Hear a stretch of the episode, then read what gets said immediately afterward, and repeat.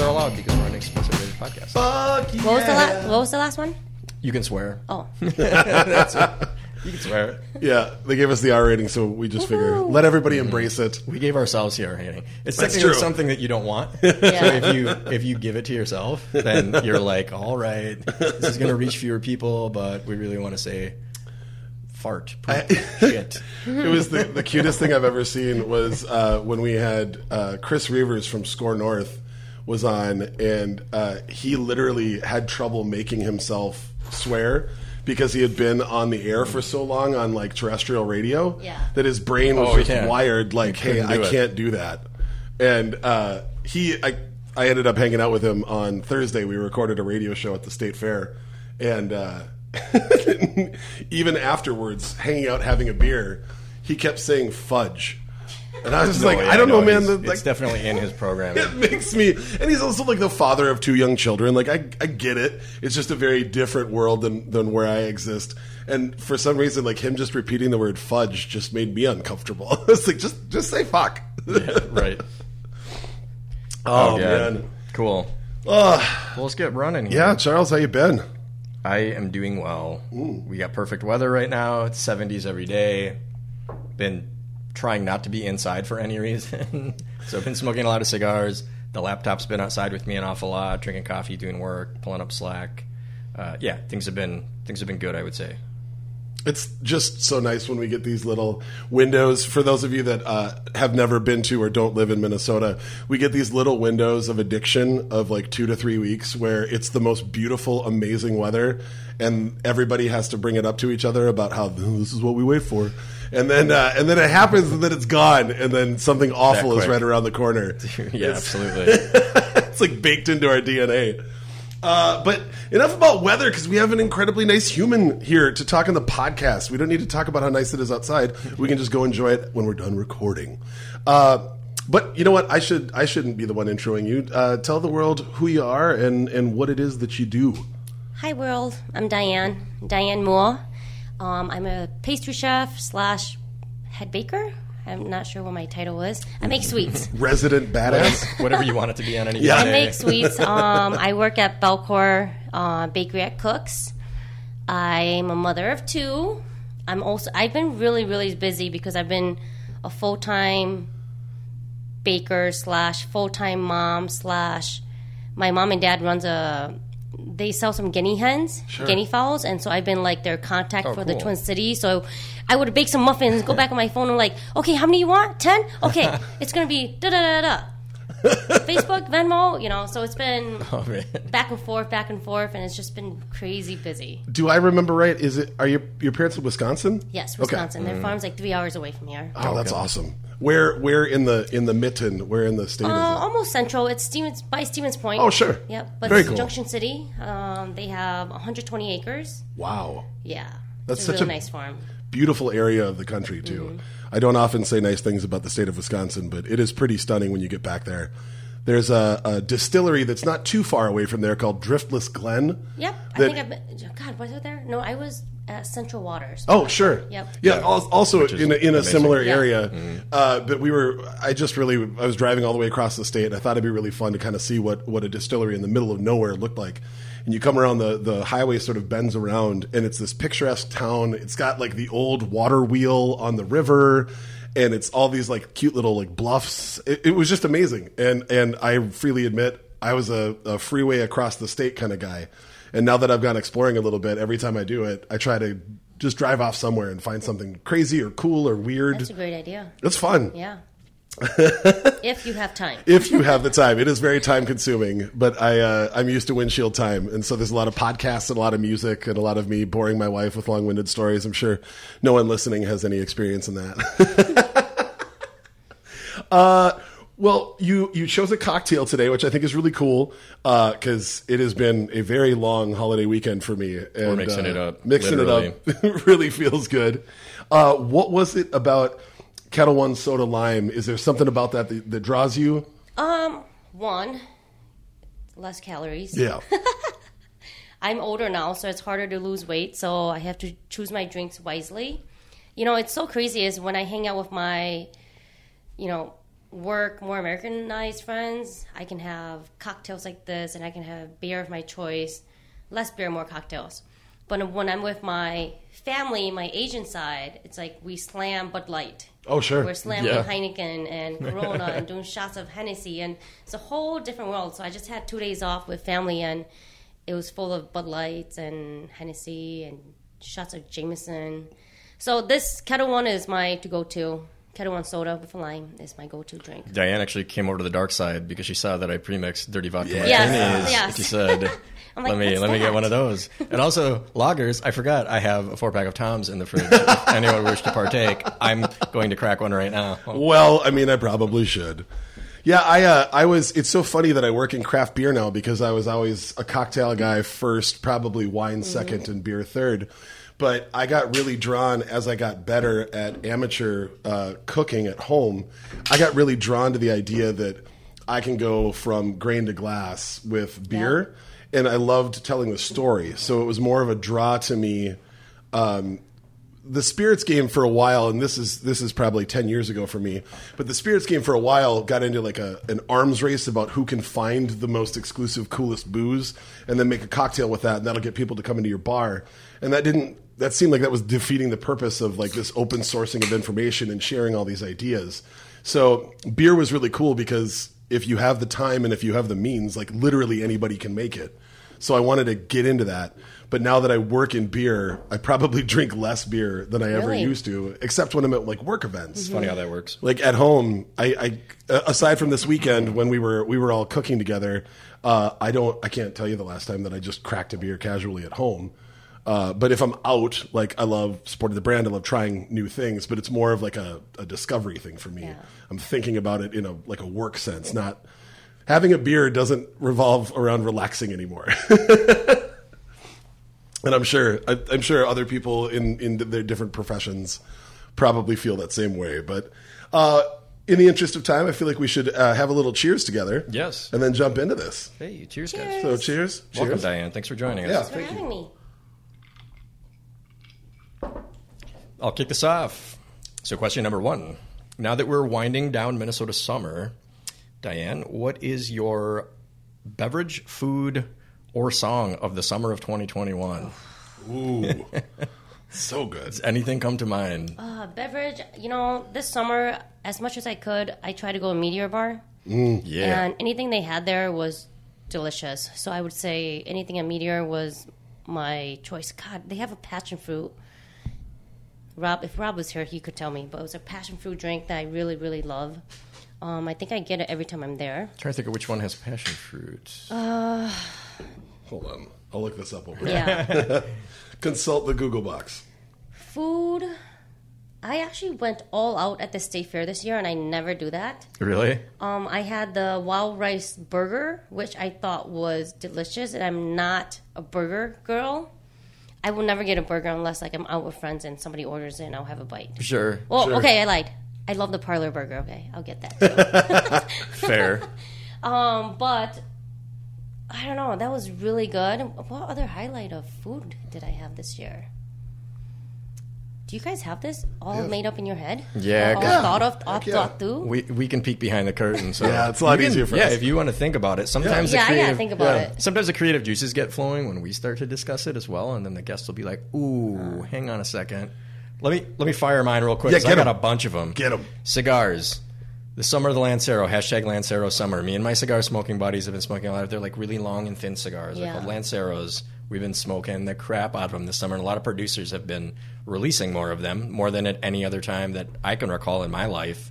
These are cigars that used to be popular in like the 1960s, and then the closer we got to like the 80s and 90s, uh, primarily like wealthy men wanted like big, r- big like fat cigars. I have no idea why. Like the dark leather bigger- steakhouse Yes, giant. Like they got bigger and bigger, Yeah. Uncomfortable to hold in your mouth. You basically couldn't. It was almost like you're proving something to like hold one of these mammoths between your lips. I understand this sounds very weird, but to those of you just dialing in, Charles is definitely talking about cigars.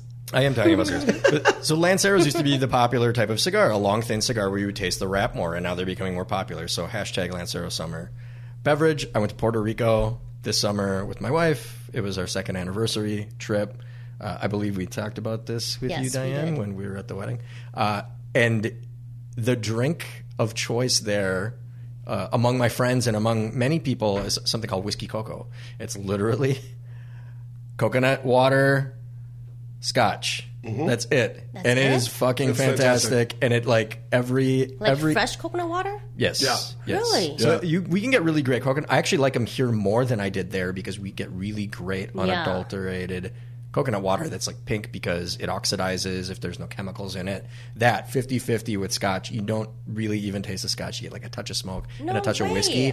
It is so fucking good. I want to try that. I was there. Uh, I was there three months before the world shut down, and it was like I didn't appreciate enough of all that stuff because I hadn't had it all taken away yet. So looking at his pictures on that trip, I was just lusting after. Like, I want to go back. I want to have that again. I got to do that. Yeah, they just do it in a plastic cup with crushed ice, like a like one of those uh, fogged plastic, like really So how flimsy many did you plastic have? cups. There, well, there I probably had a good 10, 12, but we drank a lot of stuff, so that's actually quite a lot. Here I've probably had since we've been back a, a dozen of them as well, nice. and I've been I've been ramping it up now that I'm getting good coconut water at uh, Whole Foods. nice. And then Pet Nat and Smash Burgers. That's what I'll say. Pet Nat because it's becoming more popular. Uh, natural wine that is bottle conditioned and has its own carbonation. If any listeners are unfamiliar, and then I think Smash Burgers have finally arrived because since everything's reopened, there have been so many restaurants that have spectacular smash burgers. We've interviewed multiple guests who are new in the smash burger game, and I think finally it's like arrived to the consumer on a, a more standard basis. It's more of a household name. So that's my array of things that I think this summer uh, became popularized in the Minnesota. we were talking about this a little bit. Um, previous guest on the podcast, uh, Splinter and, and and Josh did their Mm-hmm. threw down, did their smashy thing, and all I could think of was like, I'm just so glad that we're not doing the over a quarter or over half a pound with a giant steak knife in it, with the food that was piled up like a foot off the plate. Like th- there was just never a time that I felt like any of that was necessary. Every time I see that, I'm like, how are you eating that? yeah. You're not even eating everything. No, you're chopping it up into a, it. a burger salad, and then you just sort of eat it like with a fork. I don't. Yes, it's photography. It's it looks Yeah. great. That's it. It's, and it's funny that that was the thing like before the Instagram TikTok thing. It seems like that would be something that would get popular Mm. now. But I love the fact that it's that tight is just gone, and now thin, salty, buttery patties. I can talk crap about that burger, but then I'm the girl who would, would get a Bloody Mary and wants all the stuffings on top. That's me. But at least you eat that like Yeah. one piece at a time. Yeah. So it's fun to have the pageantry of that. It's the same thing as with cigars getting bigger and bigger. It's the same thing with burgers. When steakhouses started to make burgers in the 80s and 90s, they wanted to make like the big. What can we make that is uh, worthy of our steakhouse for it to be like a big Yeah. burger with lots of toppings on it? And that's not the way that things used to be, and not the way that things are anymore. I'm also glad that we're not throwing steakhouse on the title of a whole shit ton of foods because it was like it was like Mm-hmm. Steakhouse bist- burgers, It was steakhouse everything was bistro bites. in like the early 2000s, and then it was like Okay. somebody threw all those giant white plates with balsamic drizzle out the window, and then they were like, "I want fucking steak knives, and I want shit that doesn't fit in your face," and then steakhouse, steakhouse, steakhouse, steakhouse, Mm-hmm. and now I- I'm happy that we're at the Smashies. It's just it's the it's the appropriate time. Yes. Uh, what was your song? Did you have a song? no, we don't necessarily have to answer. I just did like 19 foods and four drinks. So. All right. Uh, well, I'll admit defeat that uh, I finally got one over to the dark side of canned seltzers. And this summer, I've had more of those than I've ever had in my life, all put together. They're good. They're great. Yeah, I, as they're somebody who easy has to drink. yeah, Uh, they're easy to drink. They're great. to all of my DJ and musician friends out there uh, who had trouble consuming a little too much from time to time, I started drinking vodka sodas because I could switch to soda water, and as long as they put a fe- piece of fruit in that, nobody would know if I was drinking or not drinking. So seltzers felt adjacent to where I was. I just hate the fact that you always have to throw away a can. Like it just it creates i know we can recycle it but it just creates a ton of waste and i have personal issues with that being in the beer industry. So i finally did it and i just said fuck it i don't mind ordering one at a bar. That with a little shot next to it is pretty damn tasty. And again lower in calories not absent but lower. Right. uh, I didn't really have a, a, a food this year that I really freaked out about, uh, with the exception, I guess, of I've I've now started looking for really delicious smash burgers. Um, there was there was some arguments this summer over who had the best wings, but I've never not loved wings. I love wings everywhere. the parlor burger was so different when that came out, and now that people are doing different interpretations of it around town, it's fun seeing what everybody's done with it. Um, as a kid, I hated onions, and now I love onions on like everything. So it's also been kind of fun, like just watching my own palate change. Right. And uh, I, I do want to throw a song out because this was my jam, and it has been for a while. But uh, I just everything she puts out is like perfect for the summer. Uh, there's a woman named Remi Wolf who uh, flirted with fame a little bit on uh, doing pretty decently on some American Idol stuff. I never saw any of that. I think she made it to like the round of 16 or something. Every song she makes has a big fucking hook, has a dope beat. She kind of raps, she kind of sings, she layers shit tons of harmonies. Uh, and there's a track called Monte Carlo that I think actually came out last summer, but we didn't really get a summer last summer. So I dusted it off Yeah, this year, and I've been I've been banging that too, and it's just great. It's two and a half minutes of pure fun, no anger, no anything, just fuck it, let's cruise around town into Monte Carlo. Nice. And like sometimes that's exactly what you just need to do. Put the windows down, turn the music up, and and feel the breeze. I'm Go gonna go back to the at Monte food. Carlo. Um, I totally forgot. There's one place I've been dying, and I try to Yes. go eff- every day if I can. I've I've just found her recently, but she's at Hmong Village. But everything she cooks, it reminds me of my mom, and is so authentic.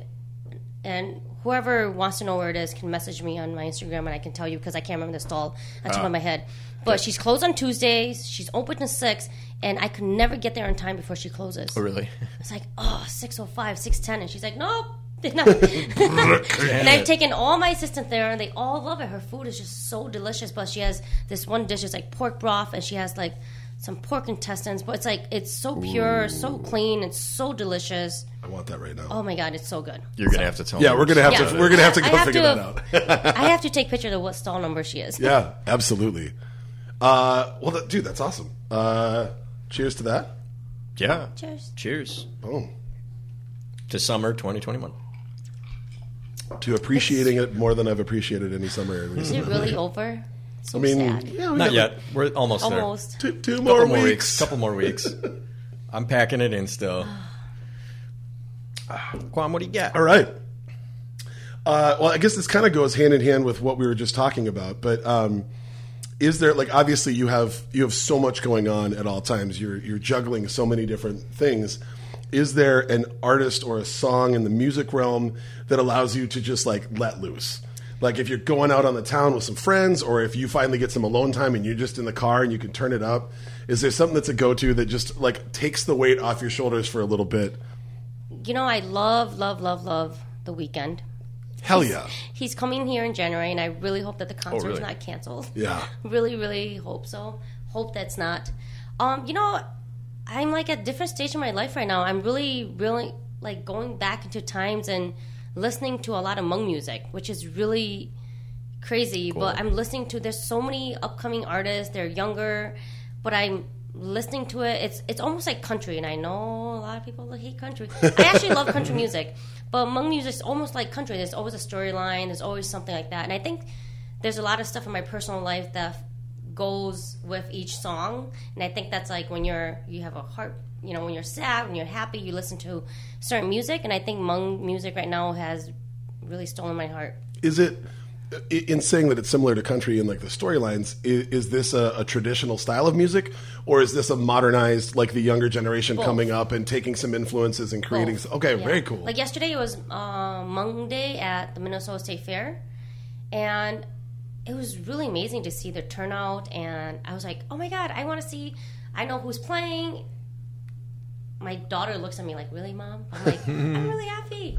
Um, we stay there late, and but like my sister, she's younger than me, she's like, "I don't, I've never heard of this person." wow Yeah, so I don't know. I just tapped into like the Hmong culture a little bit more. As I'm older now, so I'm really into of the history and how things were, how things happen, and how people are, you know, how people are adjusting. that's so amazing i That's love super cool. Where can you absorb uh, Yeah. Hmong music? Is there are there YouTube, stations on? Um, a lot of them are on Spotify. You can go on YouTube. There's David Yang. I love his music. Sometimes he does Munglish.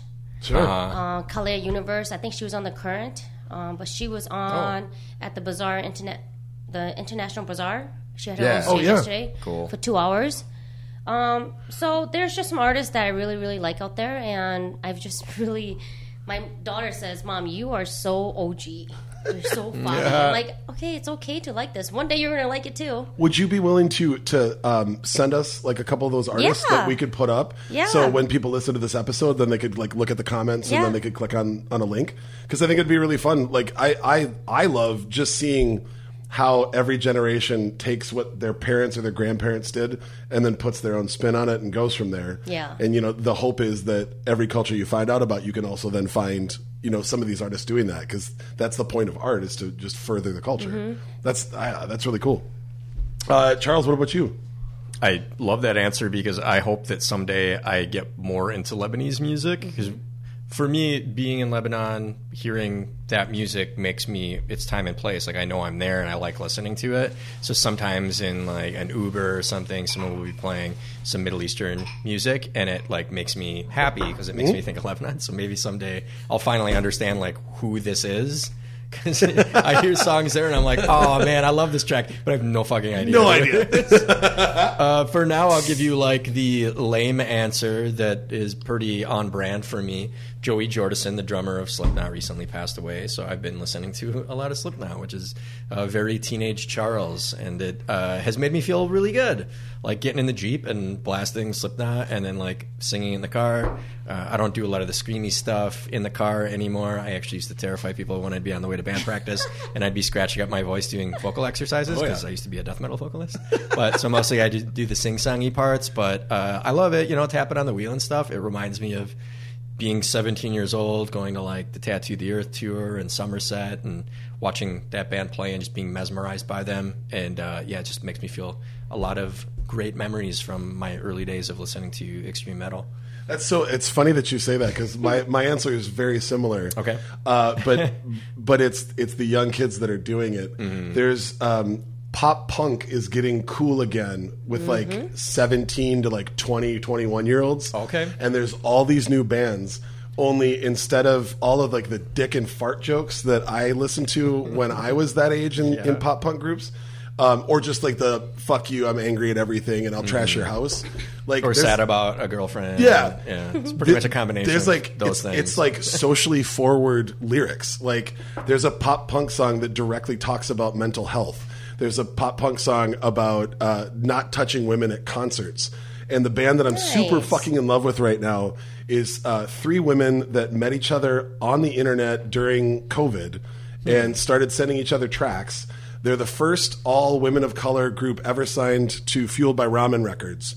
They're called Meet Me at the Altar, and they have this song. oh, I've heard about this. Dude, they have they I've have heard about it, three singles out right now, and all three of them would have been on the charts when I was listening and playing that shit in like 96, 97, 98. And like hit like a girl, I played it for a female friend of mine, and she got like teary because she's like, I needed this song when I was 16 or 17. Because it's like, no, fuck you. Like the the breakdown, they go into a like a halftime, like kind of like perfect for moshing at the show. Yeah. And uh, and the lead singer is like, ladies and ladies, no gentlemen, show them what we got. And in the video of the one time they got to play it live, you can just see like it's a whole crowd of just women moshing together.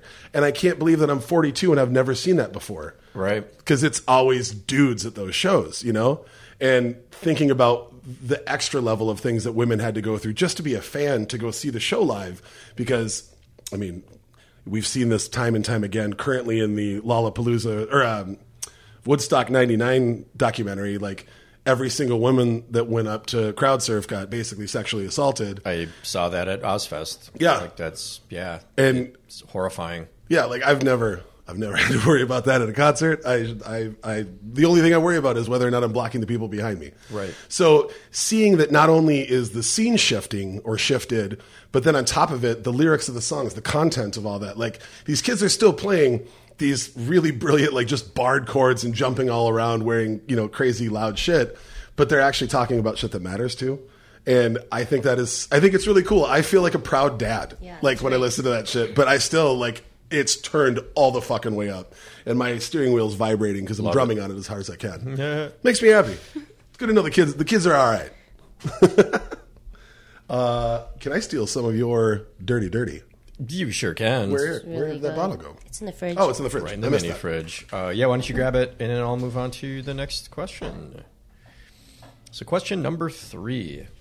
This is something that occurred to me because of some differences in uh, habits between Marnie and myself when it comes to like the way we do dishes and things like that. And it stemmed from uh, growing up in the household that I did with you know two Lebanese parents um, and con- and thinking of like the way that I know how to do things differently because I learned them from my parents, but it wasn't always that way. So, Diane, is there something that you can? Um, uh, it, was there? Sorry, I almost read Quan's question. What's some uh, weird shit both or either your parents say when you were a kid that you didn't understand at the time but you do now? Hmm, so much stuff. I mean, if I was to be real, real. Mm-hmm. I mean, my parents, they're such hard workers. I mean, we were, we, they bought a farm in Wisconsin in 91, 90, and I think we moved up in 91. And they tried so much stuff. They did um, cucumbers what we were picking for pickles. Sure. Um, they started doing ginseng, and then they switched to farmers market, and you know, not learn. And then you know, we're kids. We would get off the school bus at four. We would be out the field till like eight or ten, helping. We would have so much mosquito bites. I mean, we were so tired of it. but you know, I I totally understand my mom and dad's mentality. I'm like, I'm so sick and tired of this. I'm gonna run away. And my dad's like, this is nothing. Like one day you're gonna realize how good you have it and you know, I got married really young and I everything my parents said to me, oh my god, it hit me like they pushed me so hard, but they were my mom and dad and they will never let me fall. They pushed me so far, far that when I was off my own, everything I did was a piece of cake. And I realized it because the, you know, my sister-in-laws and everybody was raised differently. Sure.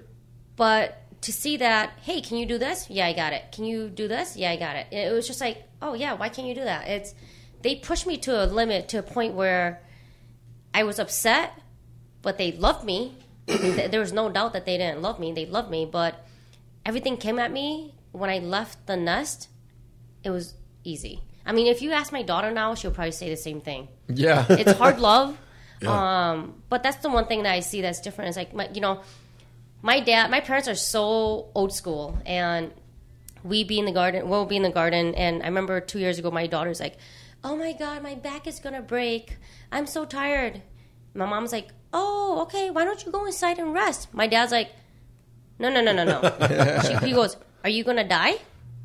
You're not gonna die, you're not gonna go. And I'm just like, yeah, you see that? I'm like, that's how he talked to me when I was growing up. And it's true. It's like they're older than you, and if they can still be out there, why can't you? We're much younger, we're much healthier, and it's true. It's just how they how they say it at the time just does not register in your head until you're off out on your own and you realize like, wow, that's my my mom and dad pushed me so hard because everything in life that came at me was easier to deal with. Sure. So you feel like that instilled some work ethic in you in a very early age, oh, but you didn't yes. understand it at the time, and then you were later on you were like, oh yeah, Yeah, I mean, I like that. I send my daughter to the farm every year, and- but this year she volunteered to go for three weeks. Dang. She oh, volunteered. Oh, wow. She took off three weeks off at McDonald's. She went to the farm, and I'm not kidding you. I messaged all my siblings because my kids are older than theirs. I'm like, everybody needs to send their kids to mom and dad's house. She came home and she was, she's a changed person. She's Wow. thoughtful. She, I went to work and she cleaned the whole house without me asking her to. And she's like, who's, I feel so bad for grandma and grandpa. Who's going to help them on the farm?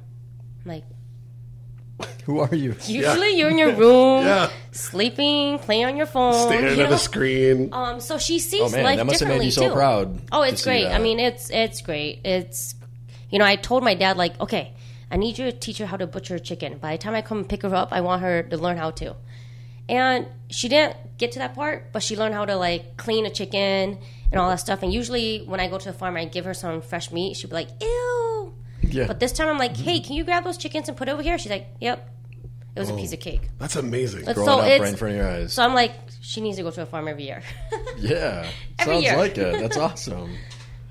I think there's a I, I like looking back at because I'm the great grandchild of of immigrants, but looking at the stoicism of the older generation back then, when I finally got to go back to where my family is from, I had to like realize part of that stoicism was because like weakness can kill you. Mm-hmm. Like if the land is actively trying to kill you or the culture at that time is is telling you that you don't matter and there's no net, like everybody has to be hard because you have to be able to push when everybody needs to push or you fall apart. And that was something I definitely did not understand. I was like, why are all you people so quiet? Nobody gives hugs and no one says, you know, it was that's weird. Sure. Um, but the thing that when when you wrote me that question um, was a direct reflection of my mother because when I was a kid, all I wanted was for her to be around, and I thought she just liked work more than me. And it's because of the echoes of those generations. She was the first one to go to college. She was the first one to really pull herself, you know, kind of like, well, not the first one, but she pulled herself out of a pretty impoverished existence for the two of us and built one hell of a life. And now she'll tell me, like, why aren't you slowing down? And I'm like, no, because like this is what we got to do. Like I got to eat while we can eat. Yeah. And I'll catch. You know, this is the first time in my life I haven't had at least two jobs, and now instead of that, I'm I worked seven of the last nine weekends. It's not necessarily like the best, but I 100% understand where she was coming from at mm-hmm. that time, because I I know I'll slow down eventually. But for now, while I can, and while people are still calling and events still want me to do, like this is the time to do it and I did not understand that as a kid at all. And now, like, I wish I could now go back to my mom when she was in her early 30s and she was working 16 or 18 hours a day. I wish I could just speak, yeah. like, shut myself up and Yeah. just, like, say, hey, I'll get this later. I'm sorry I don't right now, you know? What about you? It's interesting that this is the present talking point because when I was a kid, and my mom probably for most of my adult life would have hated me bringing this up because of the nature of it, but uh, she used to bake flatbread for churchgoers, and I would help her. I would have to stand in front of a uh, 700 degree oven on a summer day in my basement while my friends were playing outside if it was the day that we had to bake bread. And I'd be wearing gardening gloves so I wouldn't burn my little hands and be flipping the bread. And so you could say my first job was as a baker and I was doing that as a very little kid. But yeah that was the same thing. It taught me discipline and, and work ethic and made it so that I think when I had jobs I didn't want they weren't like bothersome to me to the degree that I wanted to just like grab my Go, things yeah. and go because I just didn't want to do it, which is not a way that I've really framed it, at least cognizantly, in the past. I'm going to say something way more superfluous, though. My actual answer is when I was a kid, my parents, and this is very much like a foreigner thing, this happens in every foreign family, whether it's uh, uh, South American, Asian, Middle Eastern, African. My mom would save every uh, container for any any food stuff and then reuse it as Yes. Tupperware. And I always thought it was embarrassing when friends come, would Yes. come over and I had a Yoplait container full of Kool Aid. like, why Asian is Kool Aid in a Yo- Yeah. Yoplait container? But now I'm like, dude, I'm always giving people to go stuff Yep. and I'm making sauces and Yep. like I, I save as many delis as I can that I get from Exactly. takeout Ice cream shit. gallons, the ice cream Yep. gallons. Dude, those Kemp's ice cream Yes, pails, you can do so much with them. Yep, but now Marnie. So now Marnie's always. Anytime we got like a jar, like this olive jar right here, when that's empty, Marnie won't toss it. She'll look at me and say, Do you, "Should we keep it? Do we need this?" Whereas when we first moved in together, she thought it was crazy when I'd be like, "Why are you throwing that jar away?" That's a perfectly good jar. because it's recycling. Yep. That's the other thing is I think that so first of all, it's it's smart if you need containers. Hey, look, you got a free container when you bought mm-hmm. this yogurt. But secondly, it's good for the environment, mm-hmm. like Agreed. saving those things. Especially, I mean, now we have really good recycling. But when I was a kid, it was pretty difficult to recycle. You had to really mean it. Like if you wanted to recycle, you had to sort it yourself, and you had to you had to do it in your own little trash can. They didn't bring you the bin, and we would save every container. So the only things we recycled were giant bags. Which, by the way, in in a foreign family, we put those in giant uh, garbage bags, and we would take them to the recycling center. So you get money for Yeah, you it. get like a dime or a nickel or something each. Right, I don't know. It was, it was I penny? think like a fraction of a penny, but we'd have like five bags in the back of the car, and we'd get. That's God, been I'm 10 so glad your family did that too. Our family did that too. The Yeah, the yeah. best thing about my mom becoming like a Trader Joe's convert is now we know all of the yogurt and cottage cheese containers that she sends home with us. We know which ones are hers because they're all exclusively sure. from Trader Yeah. Joe's. So then we can just stack them up up when we're done because she still wants them back. Yeah. like Oh, always. Even, Oh, she even- wants them back. Yeah, You after the font, the font is gone. All that, like we still got to bring them back. That Hey, is- you got my Oh, that's containers? hilarious. Yep. Yeah, we just took one home to my mom yesterday, but it wasn't one of those. It was like an actual thing, but you have to bring them back. Like my mom, she's got this categorization in her brain of the 3,000 containers she has. She'll remember the four that are at your house. for sure. Can't remember I gave you tabbouleh in that one container. Where's it at? Like, ah, shit. Damn it! that's so awesome. Oh, that's. That's fantastic. I didn't realize that was as ubiquitous as it is. That's amazing. uh, well, cheers to the weird shit that we figured out was actually the great shit. yes. Cheers. Guam, you got question number four, and Yeah. then I'm gonna pour myself another drink. And I feel like uh, I feel like this is a perfect question because we've already, I think, kind of touched on this twice. But um, three people sitting in a room who are very in touch with our roots and and where our, our culture is from. Is there something that can instantly put you in touch with that vibe? Uh, make you feel like you're in Southeast Asia, whether whether that's traveling, is there a thing when you travel somewhere that that just puts you there, or something here that you eat or that you hear or that that you do that really like if you close your eyes for a second, you could be there. Um, no, for me, it's more. I work a lot, and I rarely eat at home. And I have family meal, which is more Americanized food. So when I'm really missing home, um, I'll pull some pork from my parents' farm from the freezer, or buy some pork, and I cook. I'll cook like really authentic Hmong food because I really miss that home feeling, and it really brings me back to who I am, and kind of calms me down of rice and food. It would be taste. It would taste better if your mom cooked it for you, right? Um, but I- she's not there, so I cook. I will. Anytime I have any day off, when I do have evenings off, I cook at home.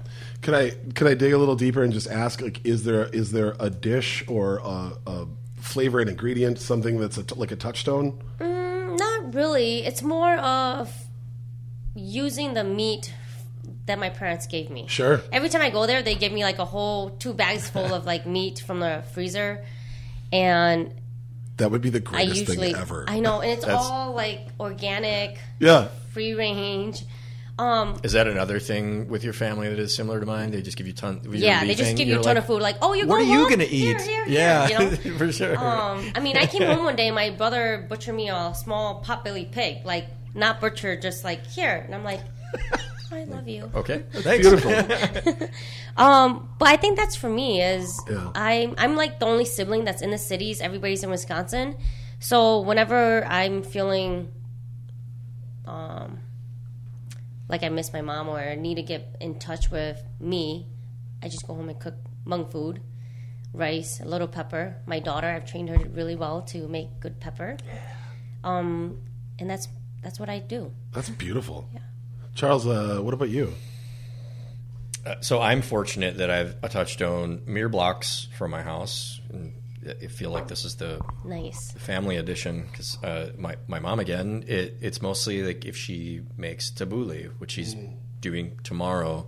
We were we we grilled at her house yesterday, and I made uh, well. She she took uh, some ground beef that I brought over and made kofta. So she put like uh, parsley, onion, cinnamon, black pepper in it, and then I got these 24 inch skewers, and I formed like gigantic logs of kofta around it, uh, which was super cool. And then we did lamb skewers with uh, cherry tomatoes and onion. But uh, she didn't make tabbouleh because she didn't have enough tomato. But today she was like, "You coming over for lunch?" I'm like, "I'm way too busy today." She's like, "All right, I'm gonna cut everything up, but I'll mix it tomorrow." So like tomorrow, I'm like, "Okay, I gotta There it stop by is. my mom's. I gotta get some You're going there tomorrow. Yeah, but that you know that reminds me of um, it reminds me of, of Lebanon in a way that no local Lebanese restaurant can because I've had all their taboulehs, I've had the shelf tabbouleh, but because when I'm having tabbouleh in Lebanon, a lot of times it's from family members, and my mom makes it the same way that my aunts do because they all learned in the same place. So that makes me immediately think of uh, Lebanon. We also have the good fortune in the Twin Cities now of having so much produce available at stores that we didn't used to have, which I think people of all different walks of life and cultures are finding. Like when I was a kid, I could not find, or like a teenager or young adult, I couldn't find um, green hummus, green green chickpeas. So fresh green chickpeas, which are one of the most incredible foods on earth, and people don't know about it. Uh, green almonds, so like the fuzzy green almond, which people so don't good. realize you can eat. They are delicious. And then fava beans, which we've always had, like fresh fava beans. So basically all the green stuff. And then in the spring, sweet peas. Just a big tray of all those things reminds me of my late uncle Antoine and his because he farmed all those things. Having each of those things reminds me of like sitting in, you know, on his deck with him drinking arak and just like eating fresh green things that came out of the earth. that just amazing. sounds awesome. Uh, so I, I'm lucky enough that um, the reason that my family moved here when literally half of the region uh, left in the span of 30 years to come to the U.S. And the reason that most of them picked this area is because it's almost identical in soil, it's almost identical in trees. And um, there is a very specific smell, and this is the, the kickoff of this season. From now through about October, there's a specific smell uh, when it rains here, and it's in that like mid 50s. That it's the exact same smell as the streets of Oslo for me, and that even though that's about four hours south of where my family's actually from, that is that's home to me. That was where I lived, and that is that is spent a lot of everything that I love. there. Yeah, Right. Um, but when I'm really when I'm really home, like I call it homesick. I don't know what else to say. But when I really need that like immediate touchstone, um, we have this hundred plus year old market uh, in on on East Lake Street called Ingebretsens, and it's still run by like these adorable old Swedish and Norwegian people. Uh, they don't take credit cards. You can still write checks there, but they don't They take still credit don't- cards. Ingebretsen still doesn't take. Wow. Yep, still Credit won't. cards? Uh, they do in the They're gift holding shop. out. They do in the gift shop, but in the in the butcher shop they don't. And um, because where where we're from is so uh, was so harsh, especially uh, back then. Um, there aren't a lot of fresh vegetables or anything that grows, so that's why um, like Scandinavian food relies so heavily on spices because you, you can get them and then you can keep them for longer. They don't go bad Yeah. and it smells like a mixture of like my grandmother's kitchen with all of those spices in the air and it's just filled with all of like the blood sausage and the meatball mix and all that but what i didn't realize until recently is they have one little cooler that also has all of the like the chocolate and the candies that i used to have when i was a kid Sure. so there's a, a chocolate company called Freia, and then there's um, an orange soda called Solo, which is it's like Fanta on steroids. I mean, I'm sh- I've never looked at like what's in it. Steroids, caffeine, or sugar content? both. okay, that scares no, the crap it's out it's, of me. it's sugar content. Oh Um, man! but what's with orange drinks? There's orange drinks overseas that are super sugary Everywhere. Like, uh, what's the one with that funny fucking video? The Irish guy, the Scottish guy. all I can picture is the Fanta one, but uh, it's uh, Ernbrew. Is that the one you're talking about? Irn-Bru. Yeah, it's Irn-Bru.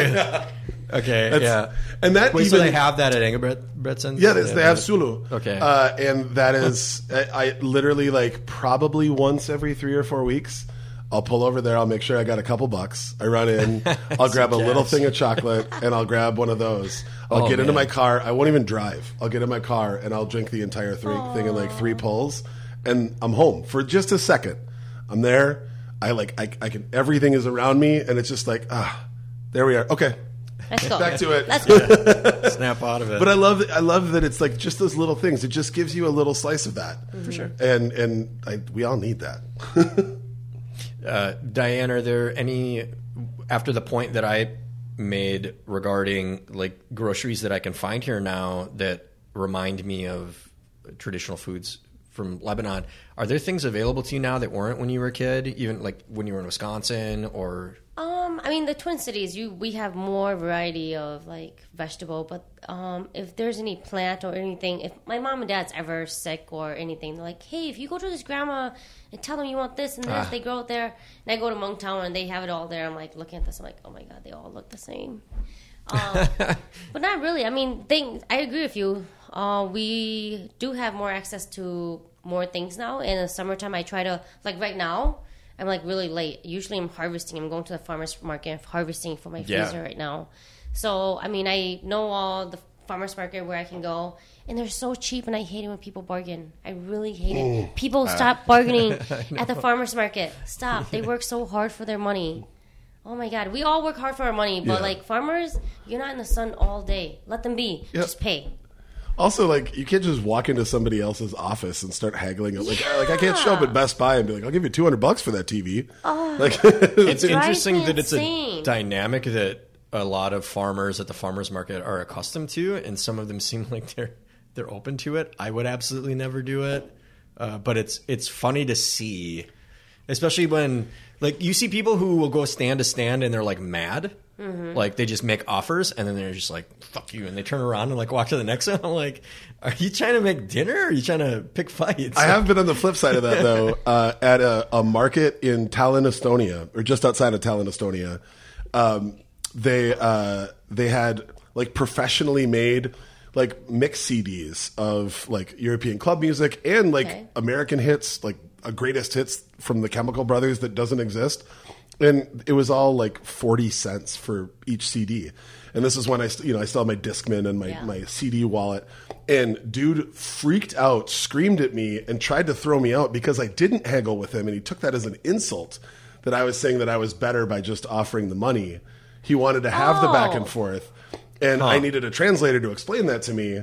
And then I still ended up giving him the same amount of money, but we agreed that I would pay half for the stuff, and then I was going to tip him because those CDs don't What? exist in America. And that was he needed to have the back and forth. That's Wow. pretty wild. Yeah, Can you imagine if the farmers had that? exactly. It's like, wait, what? What you want me to give me? You want to give me ten dollars for this five dollar product? You'd rather have I'll no. take it. You'd rather have no money than have me not ask for less. Dude, like, wait, most, what? most of the time, the case is that if you're not from there, like when I was in this seafood market in Santiago, Chile, and I had friends with me who were like, "Don't buy anything from the store. I know you want to get a souvenir for Marnie, but if they know you're not from Chile, they will charge you double because they know you don't know the difference." That's usually the case. That's usually what happens. Uh, let's all right. Let's move on. Question number five. Right? Yeah, we're number five. How many We- questions are there? Six. Okay. We have a very similar theme here today. It seems like this is very thematic. yeah.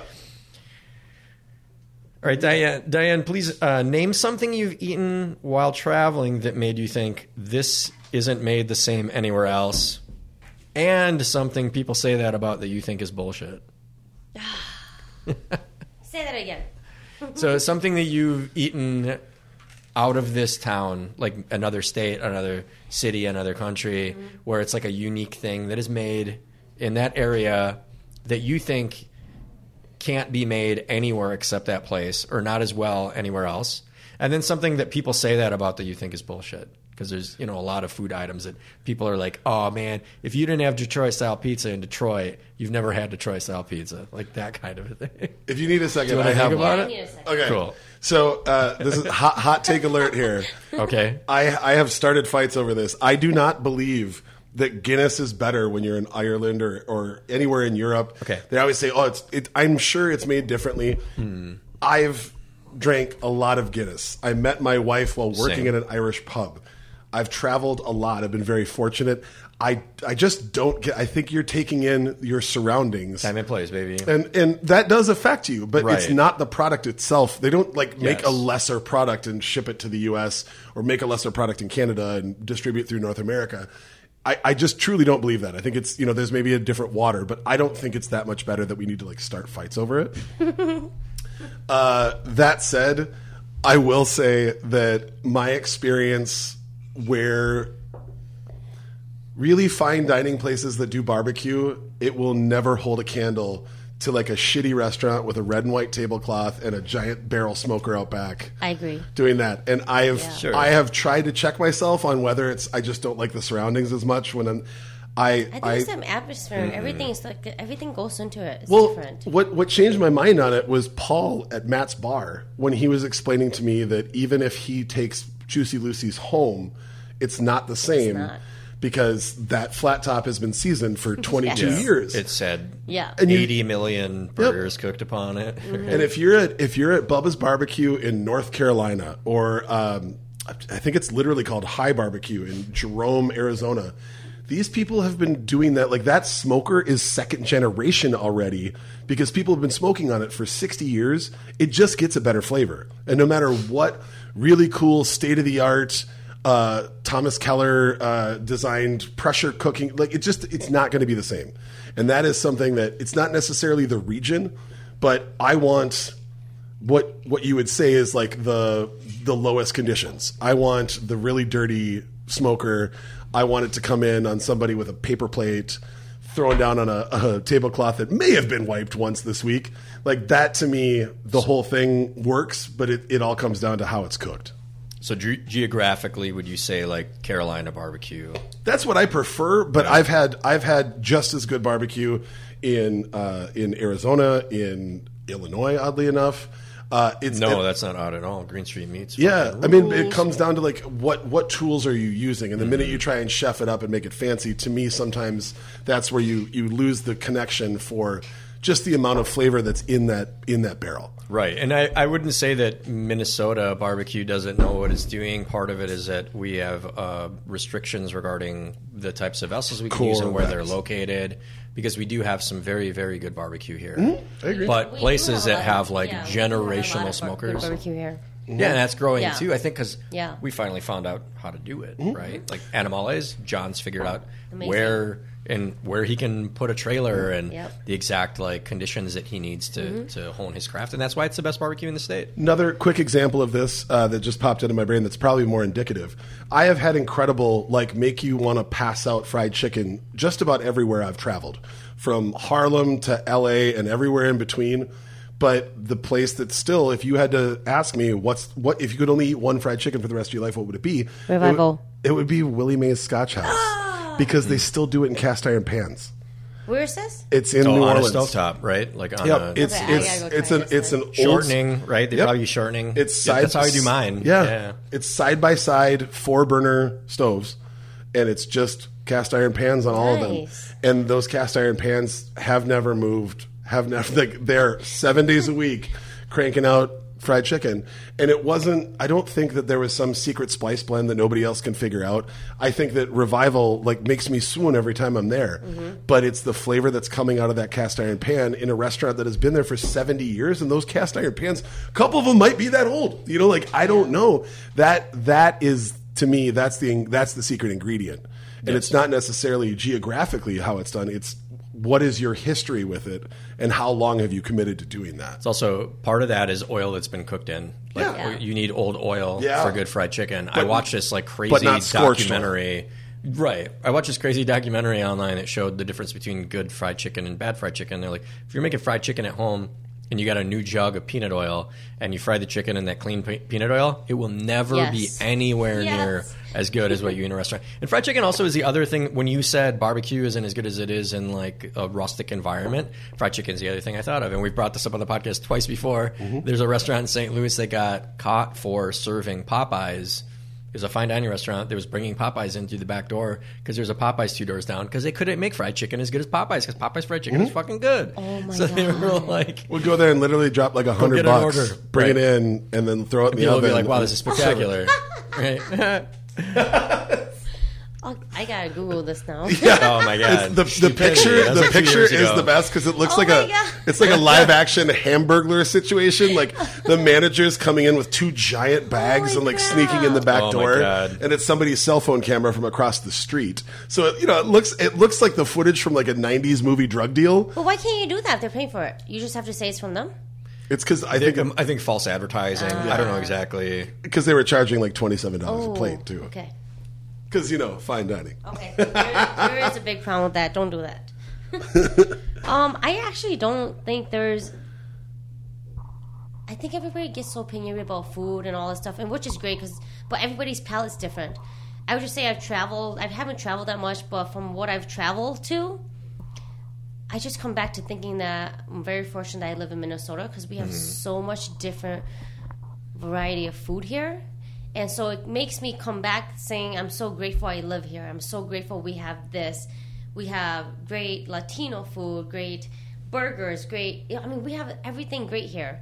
So I don't think there's one thing. I mean, I go to, I mean, I was in New York a few times and I've been drunk and had their pizza and I'm like, oh, it's not that great. But then my thing is like, they live there and then for them it's great. Yep. But for me to say it's not that great, it's like, one, I was drunk. Two, what's my opinion too, right? Yeah. Um, if I lived there, I would say it's great too.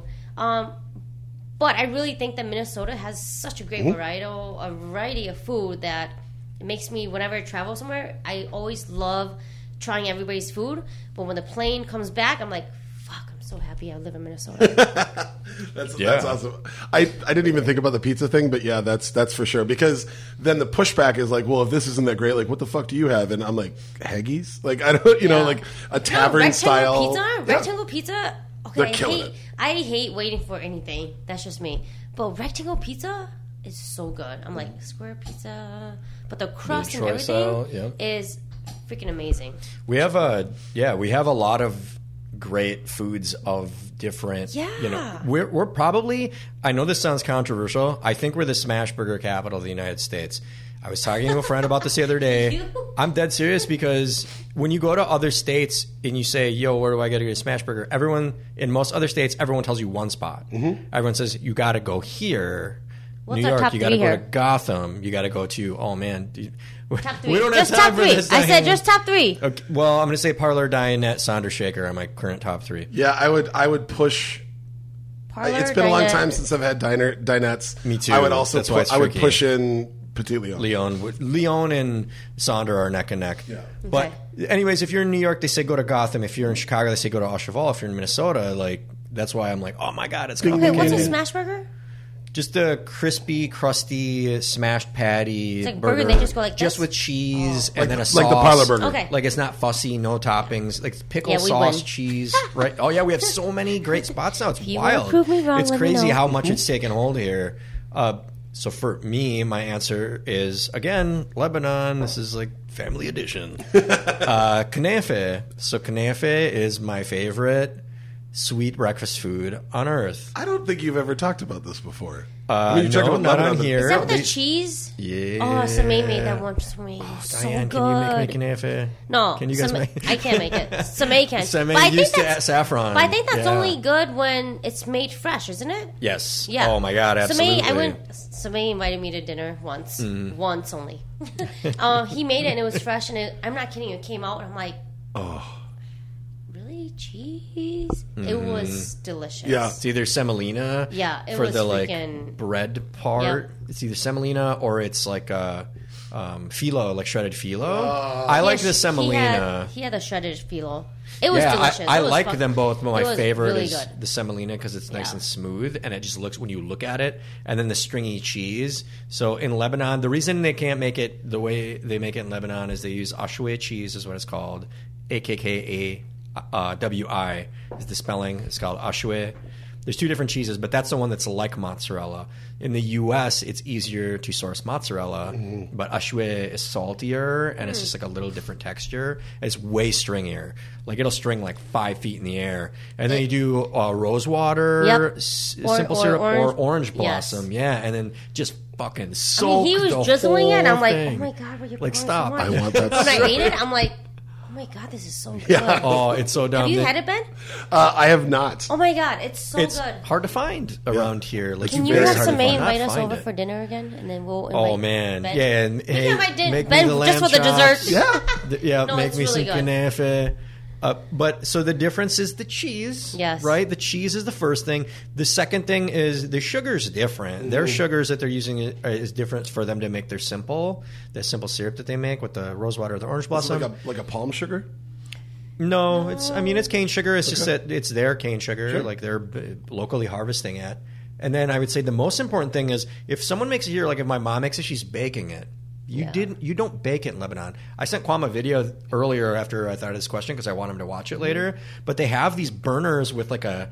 Uh, it's like a lazy susan, Oh. a giant tray. Like the circumference of this thing is like a dinner table. Spins around these burner flames, and it's like automated. Some of them spin it by hand, but it's an open flame. It's not an oven. So here we have to use an oven because we don't, you know, we don't have, don't have something that. like that. I want to like figure out a way to do that. But anyway, so when I have that in Lebanon, when I arrive, I always go to Sea Sweet. It's a chain. I don't give a shit. When I arrive in Lebanon, I want to go to Sea Sweet and I want to have knefe, and then they put it in like a piece of flatbread with uh, little sesame seeds all over it, just to, something to hold it with, Yeah. and it cuts into that sweetness a little bit. Get a little Turkish coffee, spectacular. When you're eating, it's still cheesy. oh yeah, it's just strings. It's Yeah, really good. That's man. I want that so bad. stupid. No, it's really It's good. unbelievable. Where can you get that in town? No. there might be like one So or you gotta two. get invited to Samay's house. That's what I'm saying. There might be like maybe Beirut restaurant does it. Maybe I don't know. There really is nowhere reputable. Does my your mom? my mom makes it, but it's you know no offense, mom. She knows too. It's not the same because she's got to bake it, Yeah. so it's like a little different. Uh, Then the food I would say that everyone says it's not the same that I think is total and complete fucking bullshit is a Philly cheesesteak. I'll leave it at that. That's There's nothing you're doing that cannot be done here. It's not the air quality. It's not the, so the, the water. chemical composition of the whiz. You know what it is? They pick the right bread. Yep. That's all it is. Is they, they selected the correct bread mm-hmm. because here a lot of people pick Here the or wrong in bread. Philly? In Philly, like when so when people say a Philly cheesesteak is better than anywhere else, it's because they use the right bread. A lot of other places that make a Philly cheesesteak, they're like just whatever, grab an Italian roll, Yeah. and it's not the right bread. It's got to be like chewier. But I'd say you know they don't. It's not like Philly's known for their cow farming for the steak that they're using. Cheese is cheese everywhere on earth. You know, if you're using any of the various toppings, depending on how you like it, those are available everywhere. It's the selection of the bread that's literally the difference. I go the opposite way. I actually fuck around and I do uh, like a, a banh mi bread. Like I go to misant. Yeah, no, that's, like, one of the closest things you can get. It's so great because it's just like Yes. pillowy and crusty. So you get to have that crunch on the outside, but then the star is still the meat and the cheese. Like I, I love doing that, and I will say that I enjoy that more than either of the cheesesteaks I've had in Philly. It's better than the. It's better. That is going to work way better than an Italian roll. Yeah. Too. It's too dry. Italian roll's too dry. I will let you know once I go to Philly and try Okay. it. There you go. Uh, cheers. We got we got one more question. Yeah. There we are. Jesus. All right. So to go more on three kids that, that grew up in the Midwest here, uh, we all came from pretty humble roots. Uh, we all grew up not really having access to a ton of stuff. Is there something that makes you feel like a kid again, like a happy kid again? Maybe it's a candy. Maybe it's a, a, a theme song for a cartoon. Is there something that makes you feel like a kid? If you if you had if I brought it in right now, or if we played it right now, or if we put it on TV right now, is there something that would make you feel uh, like you were like you were a kid again? Do you know what's been in the back of my head lately is um I never let my kids play in the rain because you know the old monk saying is like, "Oh, don't let them play in the rain; they're gonna get sick." Uh huh. And I never Lebanese them play people say that shit too. And so my kids, my son's an adult, my son, my daughter's a teenager, and it was really raining really hard one day, and they were outside running, and like, and I'm like, I was gonna tell them to come inside, but I'm like, you know what? They need to do these things. So for me, I don't think there really is anything that makes me feel like a kid again. But every time there's rain or there's a puddle, I'm not kidding you. I would walk. Sometimes I go to Spoon to make crepes, and I see a puddle, and I just want to jump in there, and I walk along the side until I- it goes into my shoe, and I walk in it because it makes me feel like a kid again. And I regret not letting my letting my kids play in the rain, jump in the puddle, getting dirty because I was told they would get sick. Right. So that's my one thing. That's is like, such an I know. So if thing, it though. rains, every time it rains now, I'm like, I just want to go run outside. Oh, that's amazing. But it makes you think of when you were a kid when Yeah. you were told yeah, that it would get you because sick. my parents never let me forecast. run in the rain. Right. You know? No, it's isn't it funny those Yeah. types of But, but I have like some friends who don't like their kids eat sugar. I'm like, let them eat sugar because they're gonna grow up wanting to eat sugar. that was me. Yeah. That Yeah. was me. That was for sure me. Uh, Charles, what about you? I'm gonna, I'm gonna stick to the theme of everything we've been talking about. so, speaking of those yogurt containers, uh, I learned as a child, and it's carried throughout my life, that when something says it's expired, it's probably bullshit. You can figure out if it's expired. Open it up, give it a whiff. I you know, agree. like does it look weird? Mm-hmm. Because again, yogurt. Like we always had yogurt in the house. It was always the expiration date was like a month ago. Yeah, fuck that. But I- I'd like tell my mom, like, can we eat this? She'd pop it open, and she'd smell it. She'd put it in front of my nose, and I'd smell it, and she'd be like, yeah, and I'd be like, yeah. uh, and so if, if we talk about like something now that reminds me of of being a kid, it would be that um, you know the the iron gut I developed from eating expired foods that probably were borderline. Um, and, and yogurt being central to that. Uh, there's a, and I tell people this all the time. So Lebanese people make scrambled eggs, like fresh scrambled eggs, and then they usually throw either chives in it or garlic chives. Mm-hmm. So when you got green garlic, that's a thing actually. when I get the Oh green God. garlic, just that's it. Saute that Yeah. and then throw in the eggs and then scramble the eggs in it. That flavor That is delicious. that's that's like Lebanese breakfast. That's the savory Lebanese breakfast to the knafe, and you eat it with like a piece of flatbread, right? But you eat it. The sauce on the side is a dollop of like you know Greek air quote Greek yogurt because it's the Lebanese yogurt. It's the same thing, like that thick yogurt. So you scoop up with the piece of bread, some of the egg with the garlic chive, and then you or the scapes, and then you wipe it through the uh, the yogurt, Mm-hmm. and then eat a mouthful of that. And people think it sounds weird. It's not Sounds vanilla delicious. yogurt, dude. It's so fucking good. So where do and we that get that in reminds me of being a kid. What's that? Where do we get that in town? You can easily make that one. the knafe is a challenge. I guarantee you can make knafe. Diane, I know you could make knafe, but the eggs thing, of course, just scrambled some eggs with some some Sounds chives. so good. And then just put some yogurt on the side and get some like real good flatbread from Peace Market. Oh, yeah. Or, or Jerusalem Market down the road here. Jerusalem kills it. Yeah, and and then just like scoop them all together. It's really satisfying. You get like the cool yogurt and the hot egg Yeah. and the herbs and then like the bread for like a nice little carby balance. It's fucking great. It legit just made my mouth water. Just saying that. Yeah, And it sounds so that's- simple. I'm, I'm hungry. Yeah. Mine, uh, you, you actually you made me think of something. Uh, I still every now and then will uh, like I'll feel guilty doing it, but I'll buy a box of like sugar cereal because I never had it as a kid, and uh, I am uh, allegedly marijuana friendly. So every now and then, uh, at the end of the night. I will like at like eleven o'clock. I will just like crush a little bowl of Lucky Charms, and I'm by myself and I'm in my kitchen. I don't sit down because like you never know if mom's going to come around Yes. the corner. My mom could not possibly come around the corner. She lives twenty There's miles still some away. guilt involved. Absolutely, There's some regret. Oh, it's for sure because because it, it wasn't gonna judge me. because it was never like I I love my mom for this, but I also hate my mom for this. That there was she would always give me like ten thousand more reasons why I shouldn't do something. It wasn't just sugar cereal is bad for you. It's that you'll get diabetes, you'll get cancer. Like it's bad for you. You're gonna you, you'll die early if you eat this. So that's why I don't serve it to you. And your friends, you're probably they're probably gonna die. Like that's that was what I had in my brain. So there's still that like guilty vibe to it. But uh, something that that recently hit me, and that was the inspiration for this question, was um, it was cartoon theme songs when you when you grow up. Like as a kid who was alone a lot, uh, when you watch morning cartoons and you're just by yourself, it's all really repetitive. It's all really hooky, and it's all simple chords. And music was kind of like my first love. And I remember thinking that I had figured out something because uh, there was an, an 80s cartoon uh, called DuckTales. And I uh, love DuckTales. so the theme song Yes. of DuckTales and the chord progression in You're Making My Dreams Come True by Hall & Oates mm-hmm. is identical. And if you sing along the lyrics to one or the other, it works. And I remember thinking like Dark side of the tails. that I had like I had unlocked the cheat code to music and I was trying to like figure out how to mash everything up. And recently a friend of mine I I convinced a band to do this one time on stage and it failed miserably. And I it's still a running joke between the two of us.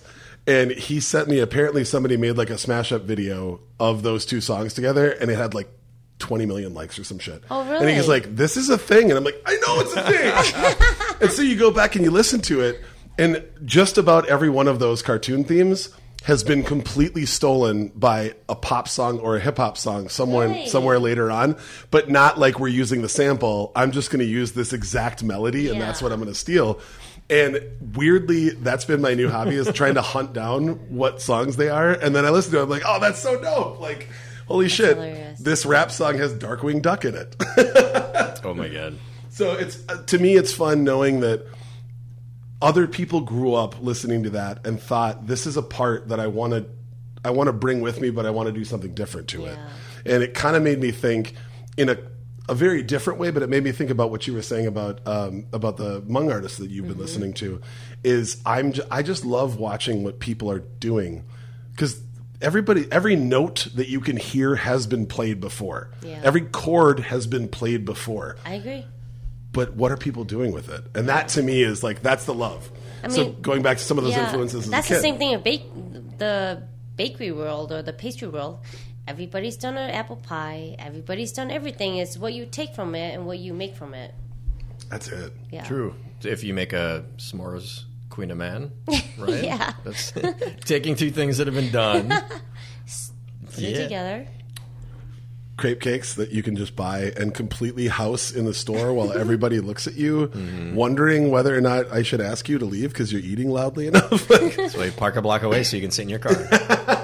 No, I like the I like the public shape. I want to Oh, eat it oh. right there. So wait, you're embarrassed about the bowl of cereal, but not the cake? yeah, we didn't even know what a crepe cake He's was. when I was afraid his kid. mom's going to come around the Yeah. corner. Like Do you think his mom would? His Lucky mom would be like, "All right, crepe cake's Yeah. cool, man." Yeah, ex- she would 100. percent And She'd be like, "What's that? One- I That's want worth it. I She'd be want to like, bite." "That's worth it." She just went through it. My mom just went through like a, a really natural like hippie phase that she would 100 like she loves really really good food now, and I don't think I she'd still talk shit about Lucky Charms. That's not a good thing to be putting into you, period. But it's fun.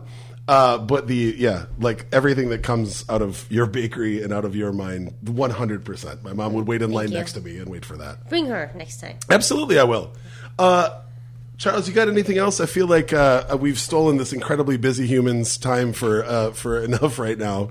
No, no, not at all. I'm I I don't say this frequently, and we have a lot of people on the show, but I am a huge fan of yours, Diane, and that's not something you. that like w- we've talked about. Like, I'm not the kind of person who gets starstruck, but I love everything you do, and I was really happy to spend time with you at Seme's wedding. That was really cool to get to know you, and then to get to know you better today. This has been this has Thank been a you. treat. This was Well, fun. and I'd say the same thing. Like I've, uh, you know, we, I've had sort of a, like an, an elliptical orbit around, but we we've Mm-hmm. run into each other on and off for years, and I've always enjoyed every time I'm around.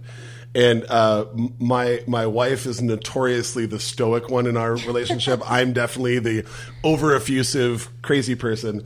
Uh, you one night sent out some desserts and literally got just applause from her because she didn't know what else to do. She was so excited.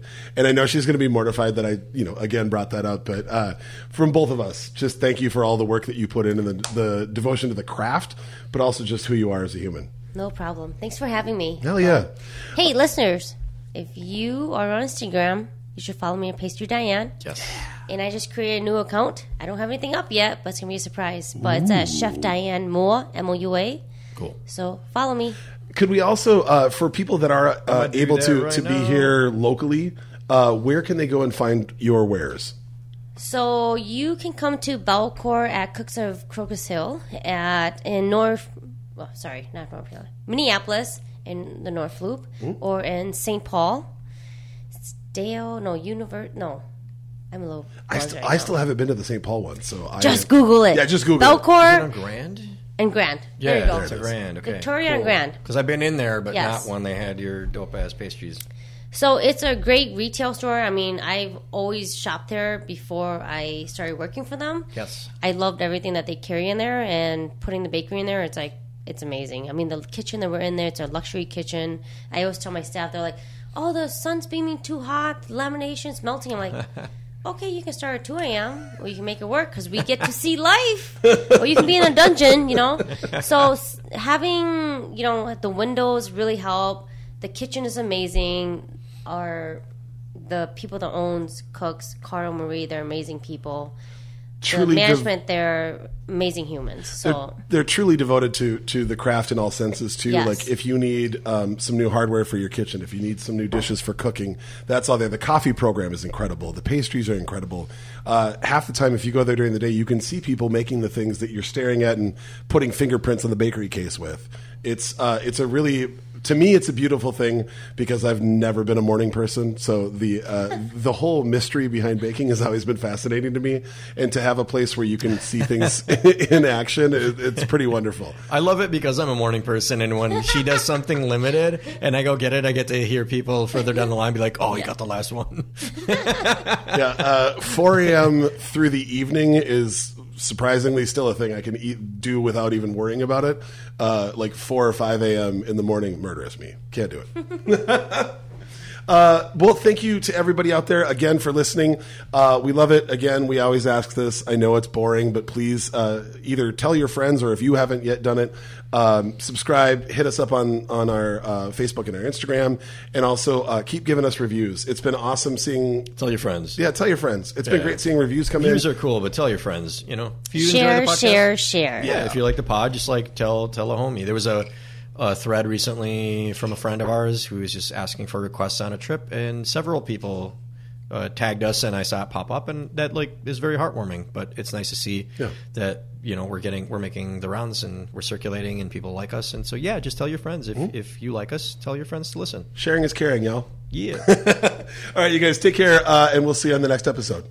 Peace. bye.